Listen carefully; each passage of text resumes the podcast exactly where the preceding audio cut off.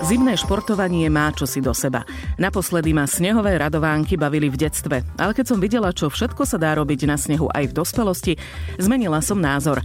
Pokojne bicyklujte, plávajte, surfujte, choďte na turistiku, ale hlavne bavte sa. Viete, pri ktorom športe chodia ľudia ako bociany? Dozviete sa z našej ponuky, ktorá je naozaj bohatá. Stačí len vystúpiť zo svojej komfortnej zóny a zbaviť sa stereotypu. Posilní vás to, aj psychicky. A navyše, zbavíte sa vianočných kilogramov. Volám sa Maja Kašiarová a vítam vás pri premiérovej časti zimnej edície Zaujímavé Slovensko. Tento podcast vám prináša jedinečný nový Peugeot 308 s jedinečným dizajnom, jedinečným iCockpitom, dostupný aj v hybridnej verzii. Aj na Slovensku môžete zažiť pravú aliašskú atmosféru. Stačí si vyskúšať psí záprach alebo tzv. mašing. Skúste si to na chvíľu predstaviť. Okolo vás zasnežená krajina a sane, ktoré ťahá svorka huňatých chlpáčov. A propo, vedeli ste, že ľudia začali psy na ťahanie saní využívať pred 300 až 500 rokmi? Do Európy priniesli tento šport Švajčiari v roku 1959. Odvtedy si našiel množstvo priaznívcov aj na Slovensku. Navyše prítomnosť psa alebo iného zvieraťa má aj terapeutické účinky. Po psom záprahu zatúžil už ako malé dieťa aj Erik Ševčík z Popradu. Prvého psíka Huskyho si kúpil pred 23 rokmi. V súčasnosti majú spolu s kamarátom už viac ako 20 haukáčov. Sú to rôzne rôzne plemená od sibírskeho huskyho cez európskeho ťažného psa po Alaskanov. Program, ktorý robia väčšinou pod vysokými Tatrami, trvá dve hodiny. S obsím záprahom sa ale nedostanú všade. Musí byť organizovaný na okruhu, keďže tu pod Tatrami máme veľa dedín, sú tu rôzne cesty, takže prechádzať nimi sa nedá a bolo by to aj nebezpečné jednak kvôli doprave, ale aj kvôli psom. Takže máme určité miesta, kde máme dohodu s urbárom a robíme tieto psie záprahy pod Tatrami. Nemáme nejaký základný tábor, no ale prídeme tam, kde je to potrebné, ale samozrejme e, lokalita závisí aj na tom, či je tam sneh. Musí byť dostatok snehu, aby sme mohli jazdiť. Keď sa stretneme na mieste, vytiahneme sane, zapriahneme psíky a inštruktor im ukáže, kde si sadnúť, takže tie prvé kolieska človek sedí v saniach. Tie nasledujúce, už pokiaľ sa cíti a je odvážnejší, samozrejme môže sa postaviť a môže ísť na pozíciu mašera s tým, že sa mu ukáže že kde je brzda, ako sa naklapať, ak by išli sa nejako pribrzdiť, takže všetko je vysvetlené, no a takto si človek vie užiť celé dve hodiny so psími záprahmi. Psie záprahy nie sú obmedzené vekom ani kondíciou. Vie tam ísť aj malé dieťa, ale vie tam ísť aj starší človek. Malé dieťa si sadne k mame a starší človek takisto vie sedieť, alebo ak si trúfa, kľudne sa vie postaviť. Tie sane nie sú nikdy rýchle, najmä keď je prášan alebo hlbší sneh. Psi majú problém ťahať rýchlo, ale samozrejme sú aj dní, kedy sneh vyfúkaný a je ľadovo, čiže aj miernym kopcom sa to vie dobre rozbehnúť, tak už vtedy je aj na nás, na inštruktoroch, ako toho klienta dáme a ako sa to celé rozhodne. Takže vekové obmedzenie nie je, je to aktivita pre každého, aj pre tých, ktorí nie sú športovo zdatní alebo nemajú nejaký talent v športe, vedia ísť na psom záprahu, minimálne sa povoziť na saniach. Nemusíte mať komplexy ani v prípade, že nejaké to kilečko máte po Vianociach naviac. Sú to silné psíky. Pokiaľ rozprávame, koľko vedia psíky utiahnuť, ak by ste mali aj na váhe, pre psov nie je problém ťahať uh, aj uh, väčšieho človeka. A ak sme si to tak minule rátali, jeden psi záprah má 6 psíkov, ak naložíme tam napríklad troch ľudí, jeden stojí a dvaja sedia, dajme tomu, nech jeden človek má v priemere 70 kg, čiže máme to 210 kg, keď si to videlíte šiestimi, tak ten jeden psík nemá problém ťahať od 30 do 40 kg, takže oni sú silní, sú to atleti, takže potiahnú kohokoľvek. Rýchlosť psieho záprahu je rôzna, záleží od podmienok. Napríklad na ľadovom povrchu je to približne 30 km za hodinu, na snehu menej. Lyžovať môžete aj tak, že vás bude pomocou lana ťahať kôň alebo pes. Tento šport sa volá skiing a vznikol v škandinávskych krajinách pred niekoľkými storočiami. Ľudia takto cestovali na dlhé vzdialenosti. Laponci sa nechávali ťahať na lyžiach sobmi. Do záprahu sa hodí veľa plemien, ale malé psíky do 16 kg iba veľmi zriedka. Skýring sa udomácnil aj na Slovensku. Majú ho v ponuke na ranči v Hodkovciach nedaleko Košíc. Lenka Hadušovská nám porozprávala, ako sa ku skýringu dostali. Videli sme to v zahraničí za bývalého režimu. Už v roku 1982 sme súťažili na pretekoch v Tatrách, Hrabošiciach, Spiskom Šťavníku. Na tento šport treba dostatok snehu a rovinatý terén. Jazdu si užijete minimálne 30 minút. Skiing je šport, ktorý prebieha na lyžiach za koňom. Na konskom sedle sú pripnuté lana, ktorých sa držia lyžiari. Za koňom môžu byť dvaja, traja aj štyria lyžiari. Tento šport je určený pre všetkých lyžiarov, od začiatočníkov po pokročilých, aj pre deti. Pre začiatočníkov to nie je náročné. Ak ide kvoň v kroku alebo po malom kluse, s jazdcom sa vždy vopred dohodneme na rýchlosti. Slovensko dosiahlo aj medzinárodné úspechy v tomto športe. Titulmi majstra Európy a vicemajstra sveta sa môže pochváliť Ivan Vaško zo Záhoria. Skieringu ma priviedol môj kamarát Michal Kuvik, ktorý bol vtedy prezidentom Slovenského zväzu psích záprahov. Bolo to na jeseň roku 2008, keď mi požičal svojho psa, sibirského huskyho. Urobili sme spolu pár tréningov na bicykli a išli sme spolu na prvé preteky do Mošoviec na memoriál Daniela Lukáča, ktorý tieto preteky fungujú ešte dodnes. Okrem krátkej prestávky sa pán Vaško venuje skýringu dodnes. S tými mojimi pôvodnými psíkmi sa mi stala taká nepríjemná nehoda, keď som o nich prišiel, takže potom som mal zhruba dvoj alebo trojročnú pauzu a teraz mám už druhý rok nových e, sibirských haských a vlastne sa tomuto športu venujem znovu. Rovnako ako pri iných športoch, aj pri skýringu je dôležitá bezpečnosť. V prvom rade musí pretekár zvládnuť psov, aby ho poslúchali. Sú tam povely na odbočovanie doprava, doľava. Tieto musia e, psi jednoznačne ovládať, aby, aby vlastne mohli bezpečne prebehnúť e, danú trať. Potom je tam dôležité, aby tie psy boli, čo sa týka správania voči iným psom, aby na nich neutočili. To je ďalšia vec. A takisto tá trať musí byť nejakým spôsobom bezpečne pripravená. Nie sú vhodné nejaké strmé zrázy a strmé cesty, aby v podstate nedošlo nejakým nepredvídaným pádom. Dôležitá je aj prílba a hlavne netreba preceňovať svoje schopnosti. Ďalšou možnosťou, ako zabaviť dieťa, ale aj dospelého, je stavba iglu. Možno sa to nezdá, ale aj pri budovaní takéhoto dočasného snehového obydlia treba podľa inštruktora Erika Ševčíka z Popradu vedieť, čo a ako. Potrebujete hlavne dobrý sneh, aby ten sneh nebol sypký. Je lepšie, ak je trošičku odmek, že sa to trošku aj lepí. A už na tom mieste toho človeka naučíme, ale v podstate je to jednoduchá vec. Zoberiete lopaty, nahádže sa kopa snehu, štruktúra snehu sa zmení tým, že s tou lopatou tú vrchnú vrstvu potlapkáte. Tým tlapkaním tam vzniká trenie, kryštály snehu sa menia dočasne na tú stotinku sekundy na vodu, ktorá primrzne a utvorí škrupinu a tým, že tá stavba má tvár polgule, tak je samonosná a nemusíte sa báť, že to na vás spadne. Dobrodružné povahy môžu v takomto dome zo snehu aj prenocovať alebo ukryť sa pred nepriaznevým počasím či oddychnúť si počas turistiky. Erik Ševčík si takýto nocľah pochválil odhaľuje. Ľudia sa toho trošku boja, a hlavne dámy, pokiaľ niekto počuje, že bude spať v minus 4 alebo v 0 stupňoch a bude spať v snehu, tak je to pre nich nepredstaviteľné. Ale ja osobne do toho iglu idem rád,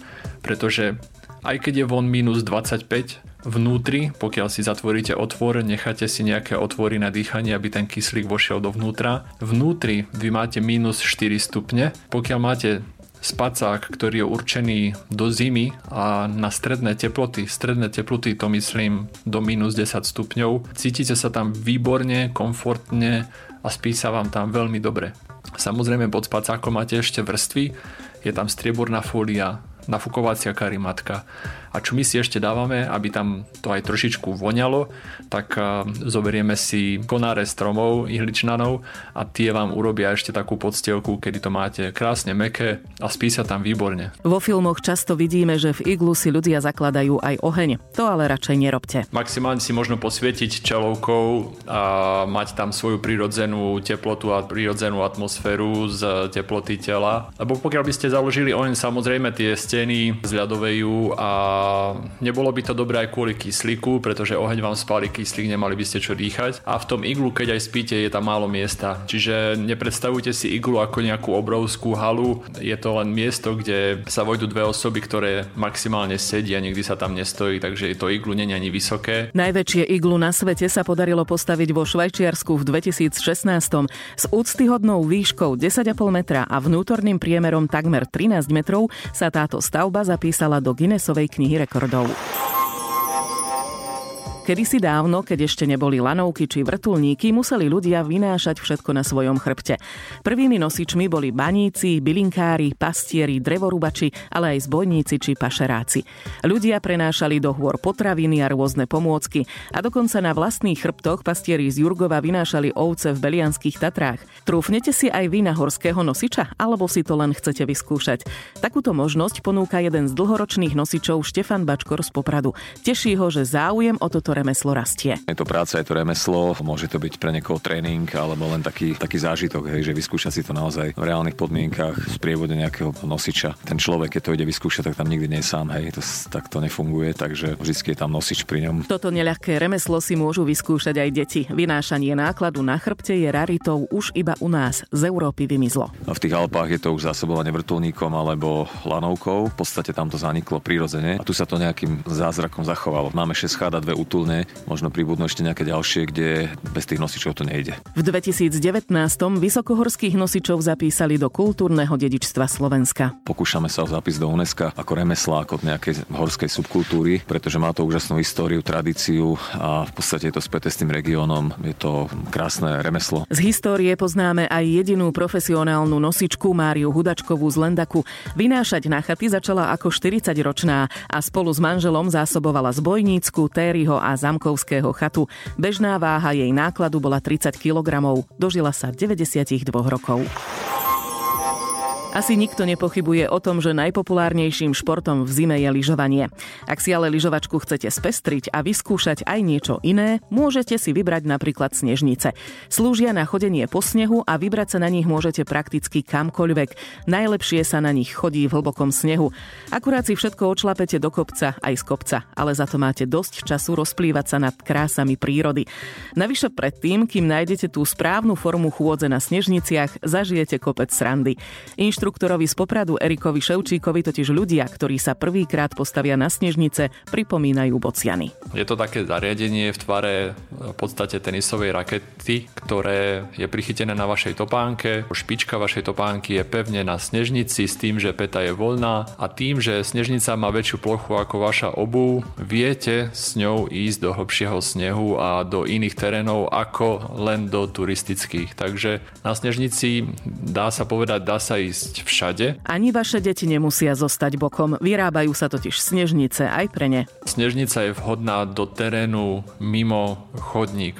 Samozrejme, pokiaľ ste v Národnom parku, tak e, mimo chodníkov sa nechodí. Treba hovoriť o podhorí, napríklad ak sme e, niekde pod vysokými Tatrami alebo pod nízkymi Tatrami v dolinách a nie je tam Národný park, môžete ísť mimo chodníka môžete ísť lesmi. Takže dá sa to užiť krásne v lesoch alebo na zasnežených lúkach. Je to aktivita krásna na výhľady, ale samozrejme, čo sa týka energie, potrebujete tam o trošilinku viacej energie ako pri obyčajnej chôdzi, keďže idete hlbokým snehom a treba trošičku vyššie dvíhať kolena. Chodenie na snežniciach by som si rada vyskúšala aj ja, len sa bojím, či sa na nich naučím chodiť. Keď prvýkrát zapínam do snežníc človeka, ktorý nikdy na nich nestál, je to celkom komické, pretože pocitovo stojíte mierne širšie a na snežniciach lyžiach sa v podstate nedá cúvať. Nesmiete urobiť krok dozadu, pretože peta tej snežnice sa vám zapichne do snehu a vy padnete na zadok. Takže na snežniciach sa chodí mierne, alebo respektíve v širšom postoji a chodí sa v nich ako keby v žabkách na pláži. Veľa ľudí, čo hovorí, a keď si aj všímam, tak dvíhajú kolena ako bociany, ale pritom, pritom tú snežnicu treba ťahať po snehu a nedvíhať moc kolena. Takže tá chôdza je na prvých 10 minút zvláštna a smiešná, ale potom keď si už zvyknete, tak už viete, čo máte robiť a, a už potom je to zábava. Chôdza na snežniciach teda vraj nie je žiadna veda, nepotrebujete špeciálny tréning. Dobrá kondícia sa vám ale zíde. Veľa ľudí má predstavu, že ja chcem výlet na 8 hodín, ale výlet na 8 hodín na snežniciach nie je to isté ako výlet 8 hodín na pešiu túru. Keďže na, na snežnice potrebujete viac energie, tak e, tie výlety sú o čosi kratšie a takisto aj nechodí sa niekedy na 8 hodín, ale chodí sa na kratšie, pretože ten začiatočník, pokiaľ ide 2 alebo až 4 hodiny v hlbokom snehu, tak má celkom dosť a je zaručené, že bude spať po obede. Takže ener- e, snežnice jednoznačne spotrebujú vašu energiu o čosi viac ako obyčajná chôdza, takže pokiaľ budete mať v pláne výjsť si na snežnice, tak rátajte s tým, že potrebujete viacej energie a možno na ten prvý deň to neprežente a hádam svoju rodinu nezoberte do hlbokých lesov. Plánujte túru tak, aby ste sa aj bezpečne vrátili a hlavne neprepínajte sily. Vedeli ste, že ľudia používali snežnice už pred 4 až 6 tisíc rokmi. Tak ako, vyskúšate ich aj vy? Dominik Fedorek z Podolínca má rád adrenalín. Už niekoľko rokov sa venuje jednému z najmladších športov kitingu. Základom je drak, kite, ktorý ťahá jazdca, pričom využíva silu vetra. Môžete ho praktizovať na vode, na ľade, tráve, aj na snehu. Rozdielujeme to ako kitesurfing na vode, land kiting na tráve a snow kiting na snehu. Snow kiting sa zaradzuje aj, dá sa praktizovať v podstate aj na vodných e, zamrznutých plochách pomocou zimných kurčulí alebo dokonca aj snowboarde, aj lyži. Ako ste sa k tomu dostali? Dostal som sa k tomu pred 6 rokmi, keď som prvýkrát videl draka u nás na kopci, kde som nevedel, čo to vlastne je, čo to robí. Išiel som sa na to pozrieť, eh, kde som to videl, ako to má vlastne sílu, aká, aký to je ten vietor, aký to je, vie byť živel, aká to vie byť hra s tým vetrom ma to veľmi fascinovalo a dostal som sa tak k tomu, že ten daný kamarát mi toho kajta je požičal a som som si to skúšal. Sám som zažíval tie tvrdé pády a Myslím som, že je to super. Treba na to nejakú špeciálnu prípravu? Určite áno, určite bez skúseností, nejakých základných skúseností, skúšať uh, toho draka, nejak s ním narábať, je to dosť nebezpečné, neodporúčam to vôbec. Sám som toho dôsledkom, keď tie, tie pády boli fakt tvrdé, kde sa stal nie jeden úraz, dokonca aj taký úraz, že kamarát už potom to ani nechytil dodnes do rúk. A v ktorých oblastiach praktizujete tento šport? E, venujem sa konkrétne v oblasti Podtatier, konkrétne starý, Stará lesná, Šuňava, Tatranská Lomnica, Snažím sa tam to praktizovať okolie Potáter, ale taktiež robím kurzy, mal som aj kurzy v Bratislave, ten východ, Prešov, okolie Košíc. Ak si myslíte, že kiting je výsadou iba mladých ľudí, mýlite sa. Je to veľmi paradox, zloženie 50 plus.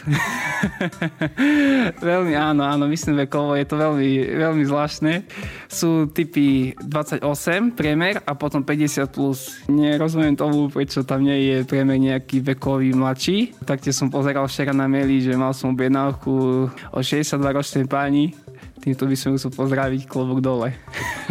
Aký dôvod uvádzajú väčšinou tí ľudia, lebo možno sa aj rozprávate medzi sebou, hej, keď sú tí starší, že aký najčastejší dôvod uvádzajú, že prečo chcú absolvovať tento kurz? Najčastejší dôvod je vlastne, že ten daný človek už má nejakú skúsenosť s vetrom, buď má skúsenosť s vetrom, alebo má skúsenosť nejakú s wakeboardingom alebo niečím, nejakým podobným voľným športom. Táto vlastne e, skúsenosť ich potom chce posúvať ďalej.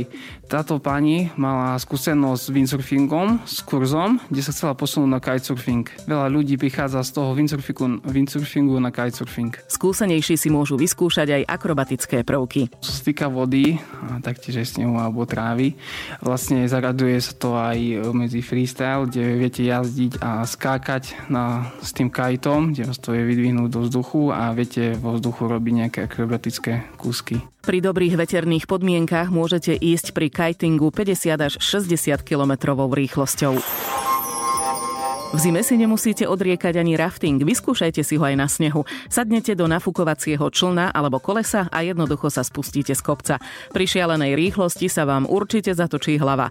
Nejazdí sa ale hoci kde iba na špeciálne upravených svahoch. U nás ho ponúkajú takmer všetky väčšie lyžiarske strediská. Snowtubbing nám dorazil zo Spojených štátov amerických, kde sa teší veľkej obľube. Kvôli snehu nemusíte obmedziť ani bicyklovanie. Na jazdu po snehu sa používajú bicykle so širokými pneumatikami. Okrem snehu sa na takýchto bicykloch vyšantíte aj na piesku, hline či na krkolomných horských trasách. Užijete si ho v každom ročnom období. Prvýkrát na nich ľudia začali jazdiť okolo roku 1980 na Aliaške a na piesočných dunách v Mexiku. Ski alpinizmus či paragliding sa dajú takisto robiť v zime, aj lyžovanie po neupravených tratiach. Na freeride však potrebujete iné lyže, širšie a tento šport nie je vhodný pre začiatočníkov. Za hranicami nasadili adrenalínu vyšší level, šialenstvo. Nemci či Rakúšania napríklad pretekajú na snehu vo voku, v kajaku či surfingu a v Rakúsku tí najväčší frajeri vyskakujú na svach z helikoptéry. Volajú to helisking. Paddleboarding mnohí vnímame ako letný šport. Na vodu ale môžete vyraziť kedykoľvek, aj v zime. Dôležité je, aby hladina vody nebola úplne zamrznutá a dalo sa pádlovať. Zimný paddleboarding si nevie vychváliť Marek Kusok Kusenda z Bratislavy. Keď je taký jemný lát na hladine, nie ešte taký pevný pre kolečuriarov, ale taký úplne jemnučký, tak sa dá taktiež pádlovať. Vtedy špička pedalboardu, ako aj pádlo, keď sa ponorí do vody, vytvárajú jedinečný zvuk a je to veľmi pekný zážitok. V zime je na paddleboarding potrebné aj špeciálne oblečenie, a to buď klasický neoprén alebo tzv. suchý oblek. Do suchého obleku v podstate vôbec nezateká a pod neho si človek môže oblieť technické termoprádlo tak ako na lyžovačke. Pokiaľ ale takýmto oblečením nedisponujeme technickým, na pedalboarding sa dá obliec podobne ako na beh alebo na prechádzku na túru, navrstviť na seba technické oblečenie, šušťačku, čapicu, rukavice, po prípade nejaké najlepšie neoprénové topánky alebo aspoň turistické nepremokavé topánky, pokiaľ sa jazdí v zime a môžeme sa vydať na jazdu zimnú, ale určite nezabúdať záchrannú plávaciu vestu, keby človek padol do tak studenej vody, môže mať problém sa nadýchnuť a tá vesta mu pomôže. Používa sa aj tzv. poistný popruh líš, kedy je paddleboard pripútaný k nohe. Čiže hoci kedy keď padneš, tak ti paddleboard neodpláva ďaleko a určite každému odporúčam zobrať si nabitý mobilný telefón v nepremokavom púzde, keby sa vyskytli nejaké problémy na vode, aby vedel zavolať záchranu a v neposlednom rade si treba zobrať aj termosku s čajom, hrubú čapicu, rukavice a teplé ponožky, ktoré by mali každého čakať na brehu. Nechcela by som spadnúť do chladnej vody s plávajúcimi kusmi ľadu, ale zase na druhej strane má to aj výhodu. V zime sa negrilujete na slnku. Na Slovensku máme množstvo vodopádov, ktoré sa v zime zmenia na čarovné ľadopády. Nemusíte ich iba obdivovať, môžete po nich aj liesť, no zvládnu to iba športovo zdatní ľudia, žiadne bábovky. Podľa horského vodcu Igora Trgiňu v prvom rade potrebujete kvalitný výstroj. Dovolím si tvrdiť, že možno po ski alpinizme je to druhá najdrahšia výstroj, čo sa týka alpinizmu. Ako jasné, že potrebuje človek na to vhodné topánky, vhodné mačky, vhodné čakany, potrebuje na to také špeciálne istiace prostriedky, tzv ľadovcové skrutky a proste nájde sa ešte pár vecí takých špecifických, ktoré sú využiteľné naozaj iba v ľade. Môže sa tomuto športu venovať aj sám ako jednotlivo, alebo je vždy lepšie, keď ide s niekým, alebo treba prípadne so skúsenejším nejakým inštruktorom? No, nájdu sa dobrodruhovia, ktorí to robia aj ako solo lezenie, ale myslím si, že tých by sme spočítali asi na jednej ruke, pretože tam to objektívne nebezpečenstvo je naozaj vysoké, ak nie najvyššie zo všetkých ako týchto alpských alebo lezeckých disciplín. A každopádne, kto by s tým chcel zašať, tak by bolo veľmi rozumné to zašať pod dohľadom niekoho skúseného. Za prvé kvôli bezpečnosti a za druhé, že fakt má to také špecifika, čo sa týka pohybu techniky, že by bolo dobré, aby niekto sa nechal viesť a nechal si poradiť, ako na to. Pre akých ľudí je určené toto ľadolezenie? Tam zrejme bude potrebná aj nejaká kondička. No, kondícia a taká sila páží, chrbta, nôh je tu veľmi dôležitá. Takisto aj určitý stupeň takej telesnej kultúry alebo v podstate takej pohybovej kultúry. Čiže myslím si, že pre nejaké deti, a pre nejakých starších ľudí to asi nie je vhodné. U nás na Slovensku, kde všade sa dá taká, takéto, takýto šport praktizovať? No je to veľmi taká špecifická záležitosť, preto len lezie sa po zamrznutej vode, čiže je prvý predpoklad, že niekde musí byť voda, ktorá v podstate v do, za dobrých podmienok zamrzne. A ďalšia vec je to, že fakt to závisí dozaj od takých lokálnych podmienok. Niekedy sa stane, že niekedy nám vytečú ľady v takých oblastiach, kde sme ich napríklad ani v živote nevideli, alebo sa nám vyskytnú raz za čas. Niektoré ľady sú ozaj že štandardné, že sú to, ja neviem, v nejakých roklínach, tiesňavách, kadiaľ preteká voda. Sú tam nejaké vodopády, ktoré v zime zamrzajú. Povedzme aj nejaké konkrétne miesta, také najznámejšie napríklad. Jedna z takých vychytených lokalít je Slovenský raj, potom ja neviem, úvod Bielovodskej doliny, tzv. Tisovky. Viem, že sa dosť často liezlo pri Kraľovanoch v takom lome ja neviem, nájde sa istotne niekde aj v západných Tatrách, v Prosieckej doline sa nájdú nejaké ľady. V podstate ako ja si myslím, že miestni znalci alebo miestni horolesci ako v každej lokalite poznajú miestečka, kde im tie ľady vytekajú, ale myslím si, že taký najpovestnejší je Slovenský raj. A práve Slovenský raj si na ľadolezenie obľúbil aj Michal Bašo z Vyšných ružbách, ktorý sa tejto záľube venuje už 12 rokov. Podľa neho je najlepšou prípravou na ľadolezenie horolezectvo. Nepoznám človeka, ktorý lezie ľady, a nelezie v lete. V dnešnej dobe, ktorá je zameraná na pohodlie a komfort, máme po celom Slovensku rozmiestnených mnoho športových hál, kde sa dá vykonávať horolezectvo a v mnohých práve sú e, aj podmienky preto, aby sa dalo trénovať ľadové lezenie. Aký najvyšší ľadopád ste zdolali? Bolo to približne 120 metrov kolmého ľadu. No toto, toto nám dalo dobre zabrať a bolo to zhruba 8 hodín. Niektorých možno odradí náročná príprava a unaví samotná cesta k ľadopádu. Ten zážitok a tá príprava k tomu lezeniu je taká možno z prvého pohľadu idylická, v druhom pohľade to však také nie je, pretože skutočne človek e, častokrát musí prejsť niekoľko hodín zasneženou dolinou s e, obrovský ťažkým rúbsakom plným železa pod eh, ladopád, pri ktorom vlastne zistíte, že vám eh, krehnú prsty, eh, je vám zima na nohy, je vám zima na všetko. Pod ľadopádom sa začne ďalšia príprava na samotné lezenie. Treba sa obliecť do lezeckého, nasadiť si lezecké mačky a cepiny, čo sú ostre čakaní na zasekávanie do ľadu. Následne sa treba ovešať celým vybavením, ktoré je potrebné na to, aby sme sa mohli úspešne istiť a robiť tak veci bezpečne. A lezenie po ľade sa môže začať. Dobre sa to počúva z vyhriatej postele však tak, išli by ste na takýto výlet? Budeme radi, ak sa s nami podelíte o svoje zážitky. Pokojne napíšte na express.express.sk. Tešíme sa na vás aj o týždeň. Pripravili sme ponuku miest, kde sa v zime môžete okúpať zadarmo a našli sme aj zázračnú vodu, ktorá údajne pomáha zotaviť sa po opici. Do počutia pri ďalšej časti zimnej edície Zaujímavé Slovensko.